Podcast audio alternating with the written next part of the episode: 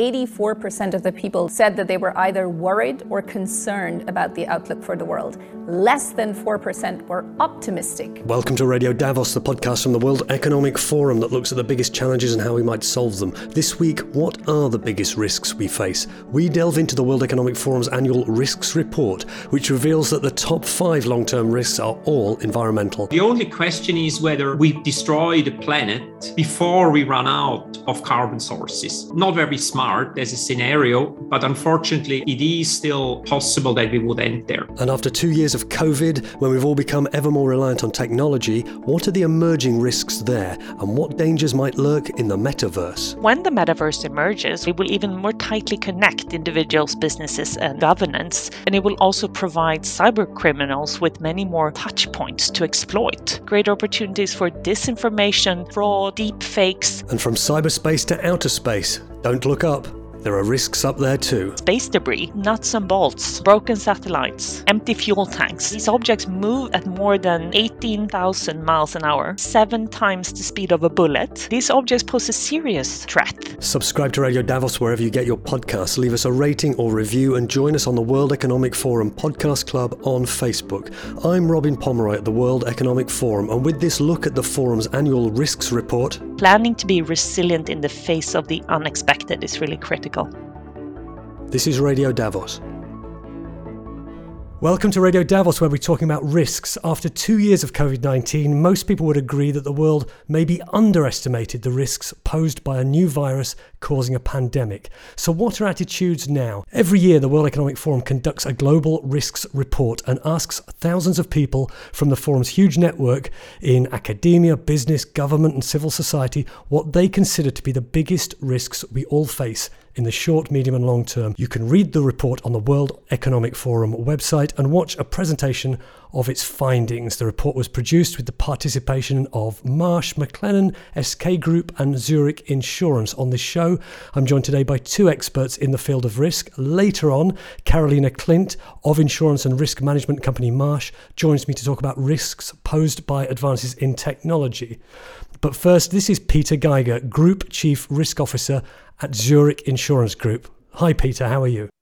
Hey, good afternoon, Robin. I'm good. How are you? Very well, thanks. Thanks for joining us. Let's just to get some of the headline numbers, let's listen to Saadia Zahidi, who's a managing director at the World Economic Forum, at the launch of the report where you also were. First off, it's very clear that this confluence of all of the factors that have come together, all of the challenges that we're currently facing, are leading to a fairly pessimistic outlook. 84% of the people that responded to the survey said that they were either worried or concerned about the outlook for the world. Less than 4% were optimistic about the outlook for the world. We asked people to look back at the last two years of the pandemic and identify which are the risks that became worse since the COVID 19 crisis started. And what's very clear is that, above everything else, social cohesion has eroded. There are deep concerns about livelihood crisis. There are concerns about climate action failure, concerns about mental health deterioration, and then finally concerns about extreme weather. These five really stand out. We also asked people when some of these risks will become a critical threat to the world. And in the next couple of years, there continues to be deep concern around both the climate side of things and the social side of things. So, extreme weather, livelihood crisis, climate action failure, infectious diseases, of course, the pandemic has not gone away, and then, of course, social action cohesion. On the other hand, if you look at the next sort of five to 10 years out, the top five are all green. So, climate action failure, extreme weather, biodiversity loss, natural resource crises, and human made environmental damage somewhere in the middle of this, the, the next sort of two to five years out, there's concern about climate issues, there is concern about the social issues, but there's also concern around cybersecurity failure. There's also concern around um, geoeconomic confrontations. So you're starting to see quite a mix of things that are the bridge between the short-term time frame and the longer term. Saadia Zahidi of the World Economic Forum talking about some of the headline figures from the report. But here with me now is Peter Giger of Zurich Insurance. Peter, I'd like to focus on what you wrote about for the World Economic Forum's agenda in a blog that we've published. The headline was The Disorderly Net Zero Transition is Here and it's time to embrace it. It's a very curious headline, a curious idea. Could you give us a, an idea what your thesis is there? We're starting on the assumption that turning the world economy into a carbon neutral economy is anything but an industrial revolution, as we've seen it with digitalization and, and many other instances. A, a development of that magnitude of complexity is very unlikely to be orderly and smooth. And so I think it's best to upfront accept that it will not be a, a, walk in the park, but there will be hiccups, there will be stresses. And by the way, there will be many unknowns uh, in the positive and negative sense. Uh, just take digitalization as an example. 30 years ago, that we saw that coming before anyone was talking about smartphones, even.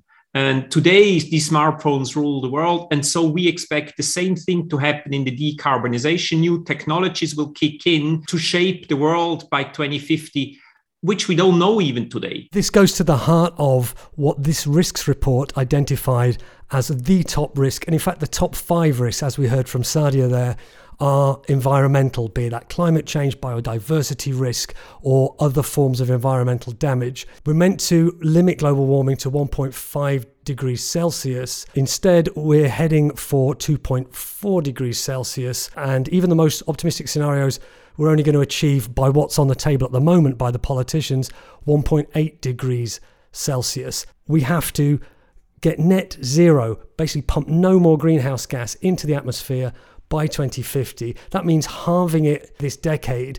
It sounds quite neat when you put it like that, but when you actually look at how on earth you can possibly achieve that, you're suggesting this idea that it will ever be neat, certainly at this late stage in the game, is just pie in the sky. That's kind of the negative side. On the positive side, you seem to suggest okay, it might be disorderly, but maybe we can still achieve it. Does that mean you're kind of optimistic in some way?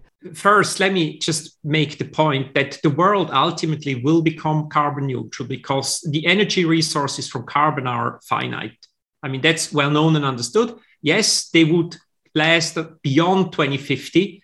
Uh, so the only question is whether we destroy the planet uh, before we run out of carbon sources uh, not very smart as a scenario, but unfortunately, I mean, it, it is still uh, possible that we would end there. The point that we, we would actually suggest in terms of the transition is that the longer we wait, the more clear the negative implications of the ongoing warming will come through.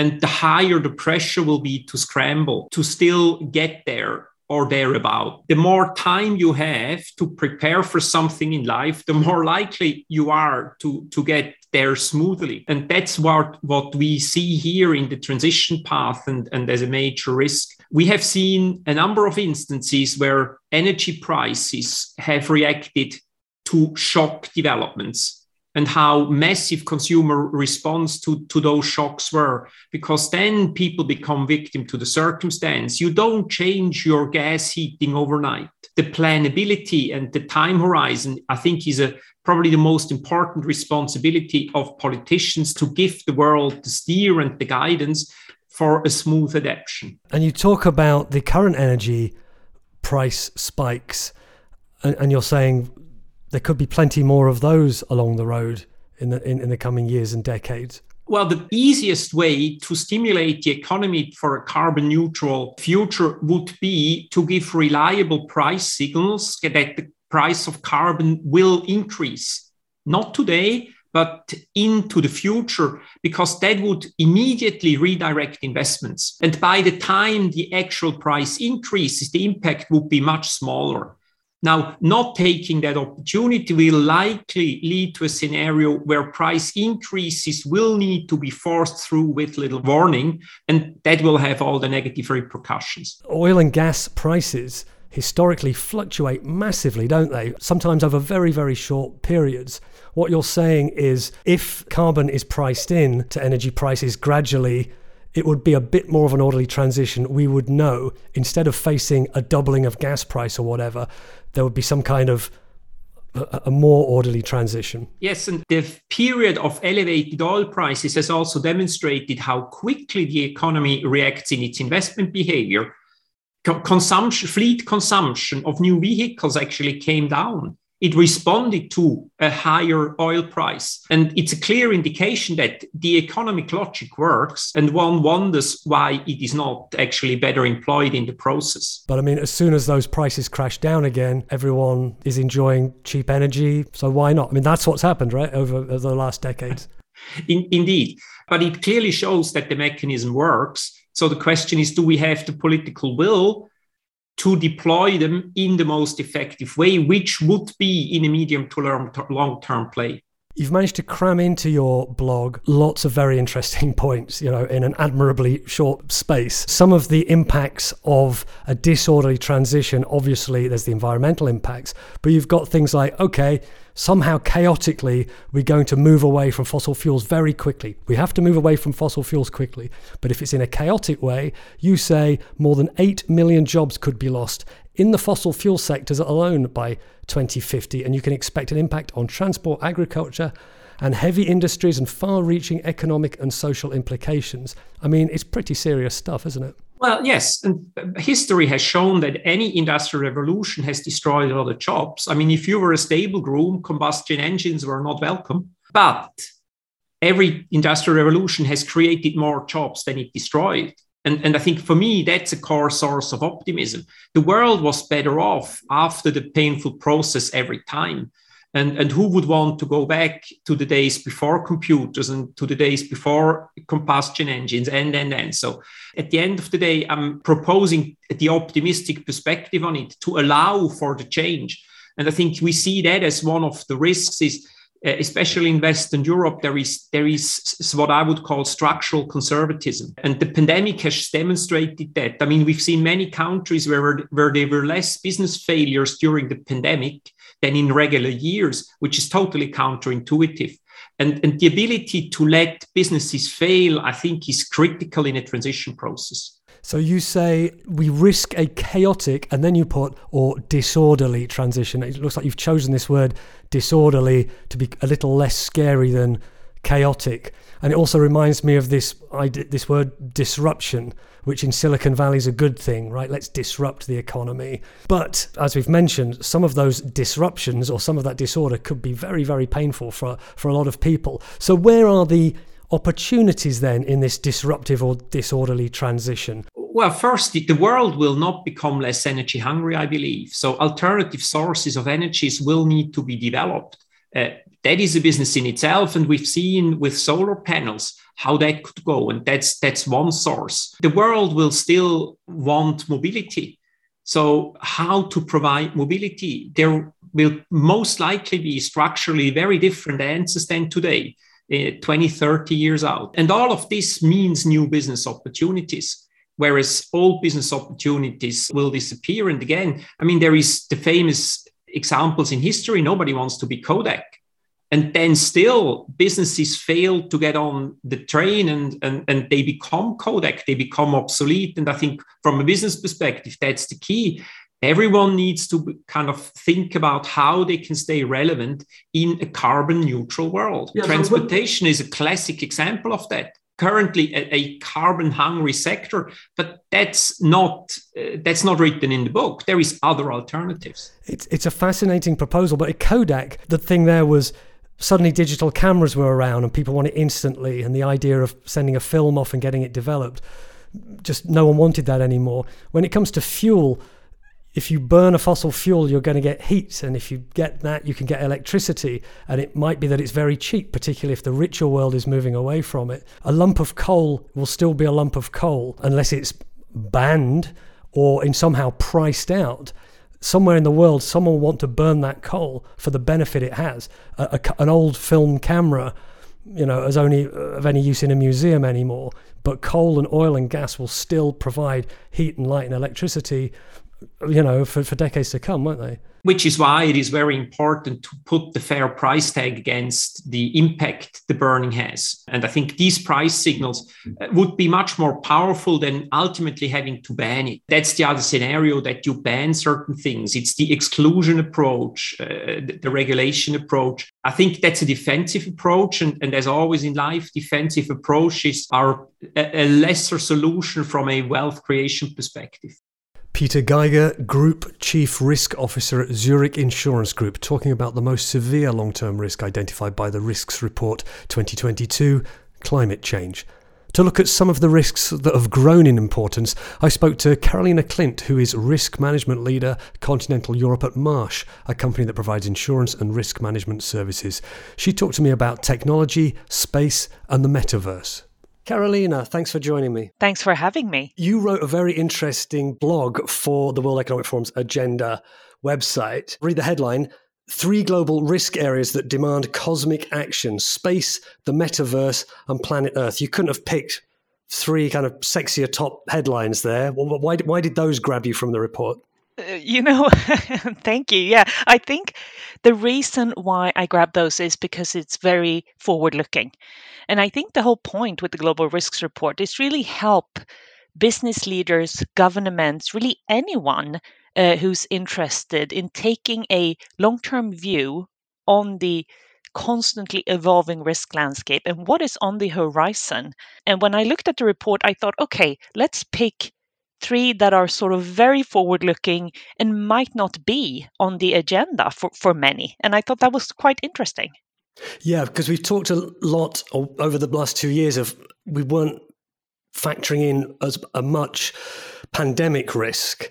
Now we're all aware of the risk that, of course, the experts on pandemics was telling us for years you've got to prepare for a pandemic. And then it could be argued we didn't do enough. But the pandemic itself, you argue in your article, has, has made certain other things more of a risk such as technology, because you say we've become so much more reliant. You and I are talking now on a kind of a Zoom platform. You know, millions and billions of people probably have done that much more in the last two years than they've ever done before. And that's just one element of how we're much more reliant on technology. Why has that increased the risk, do you think? Well, I think, first of all, we were already becoming highly dependent on technology before the pandemic. But then over the past two years, we've seen such an accelerated digital transformation, both across public and private sectors. So industries have undergone you know rapid digitalization workers have shifted to remote working where possible and the platforms and devices facilitating this change have multiplied and I think many companies are still looking to further rethink their business offerings and the way they work. I mean, there's even more pressure than before to continue digitizing and automating.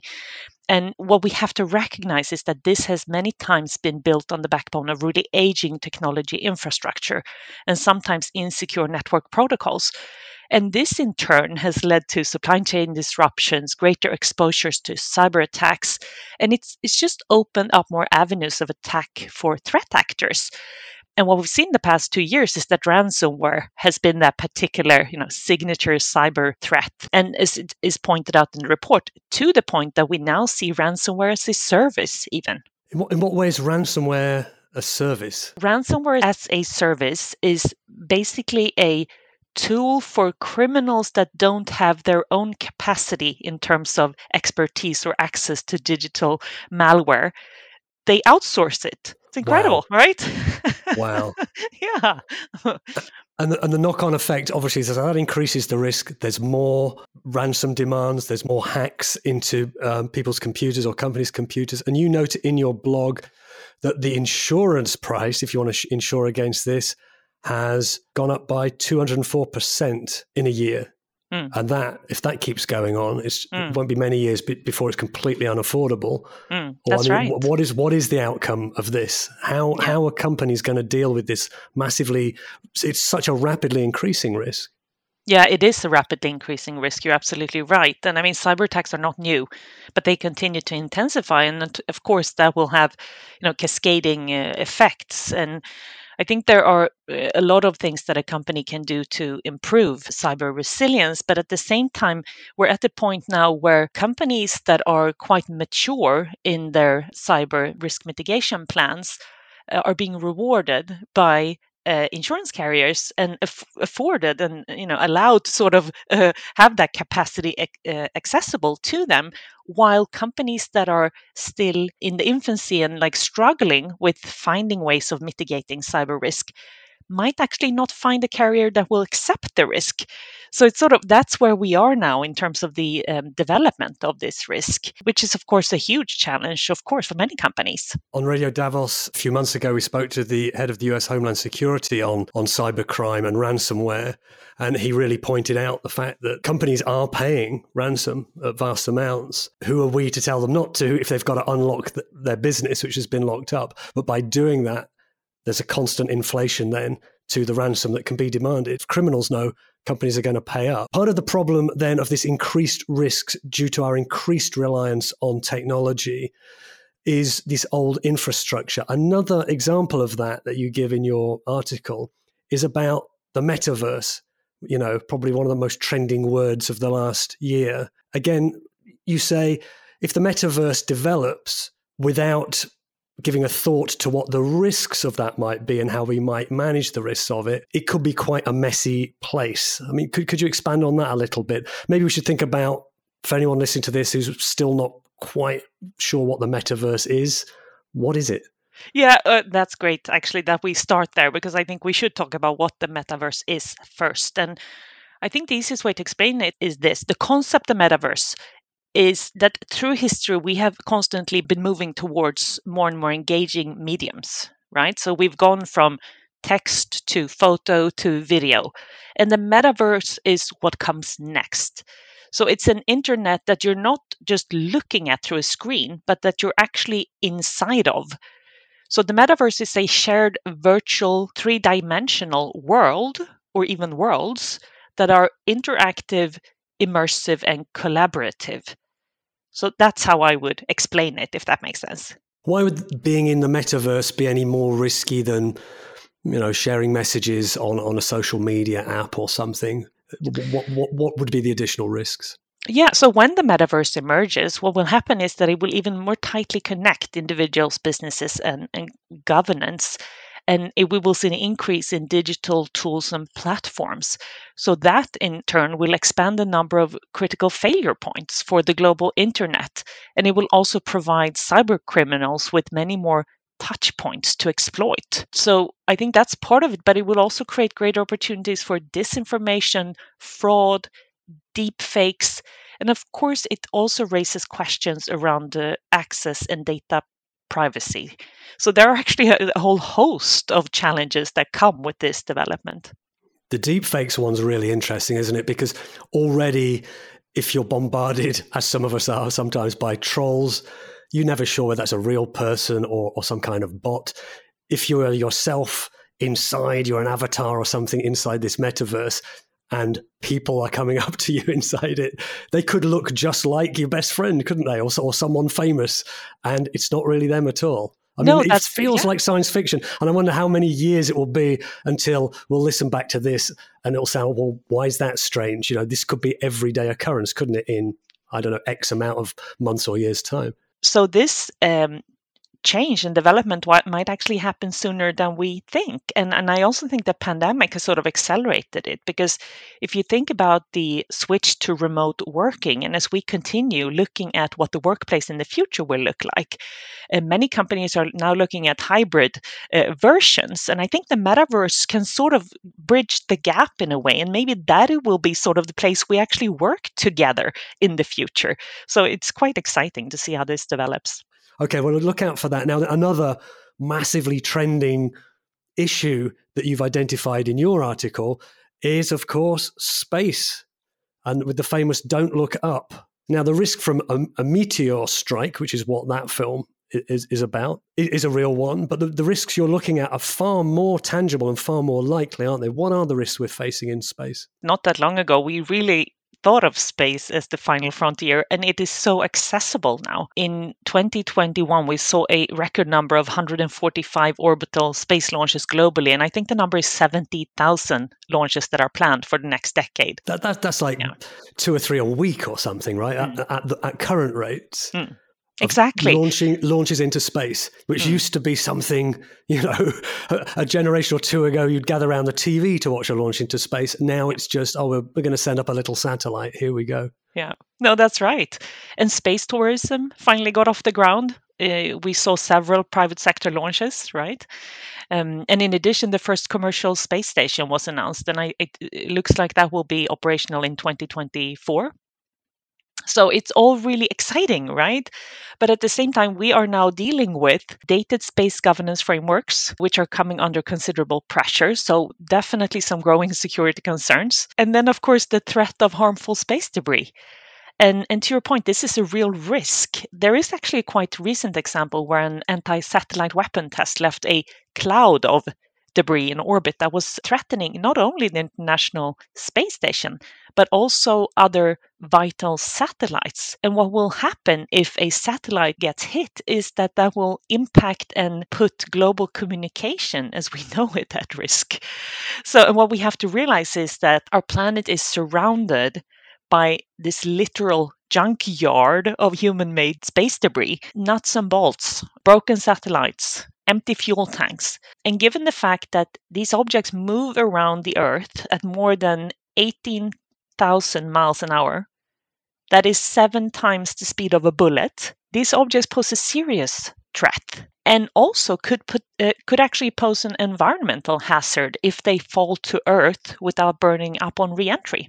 What about solutions? This podcast is about the world's biggest problems and how we might solve them. We can't solve all the world's problems, all the world's risks in the few minutes we have available here, but are there some kind of headlines that this report points to, or that you, having thought about all this, can think to? Where might we find some of the solutions to some of these risks? Hmm. I think if we start with um, the environmental risk, I think the good news is that the world as a whole is taking more aggressive action on climate change and i think from a you know the corporate lens i think the opportunity is for for companies to prepare for that increasing pressure on climate issues that we will see from all stakeholders because there will be a push from investors, customers, employees. The regulatory environment is going to create a push. So companies are going to have to develop low carbon technologies and pay attention to changes in, in consumer behaviors and investor preferences. It is an area that will develop quickly, but I think for companies that are flexible and agile, that's also a huge opportunity. So that's on the environmental side. But then, generally speaking, I think the main theme of the final chapter of the report is resilience. And I think resilience is one of those key words when we think about the future and how to take a long term view of risks and opportunities. And if you think about it over time, we have, as society, rewarded efficiency over resilience and growth over sustainability. And I think what the pandemic has exposed is that being too lean can really leave companies vulnerable to shocks. So allowing for redundancies and a little slack in the system, which by the way some may consider inefficient, may actually enable businesses to adjust and find alternative models better and in a you know quicker. And the risk report itself, I suppose, might help businesses confront these risks. Oh, absolutely. I think the global risks report is a brilliant resource for businesses as they navigate both the ongoing pandemic stresses, but also as they look at that changing risk landscape and what is on the horizon. Because it isn't enough to consider the day to day risks of doing business. We're at the point now where planning to be resilient in the face of the unexpected is really critical. Carolina Klint of Marsh, and before that, Peter Giger of Zurich Insurance. You can find their articles on our website, as well as the entire risks report. Go to weforum.org. And if you're listening to this episode soon after it's dropped, don't forget that between the 17th and the 21st of January, the World Economic Forum will be hosting the Davos Agenda 2022. Heads of state and government, leaders from business, academia, and civil society will be attending the virtual event to talk about the world's biggest issues. You can follow all the action at that same website. And Radio Davos will bring you some of the highlights. If you're watching that and you want to nominate any moments from the Davos agenda for inclusion in the podcast, please drop me a message into the World Economic Forum Podcast Club on Facebook. This episode of Radio Davos was presented by me, Robin Pomeroy, with thanks to Gayle Markovitz and Alex Court. Studio production was by Gareth Nolan. Please subscribe to never miss an episode. Until next time, thanks to you for listening, and goodbye.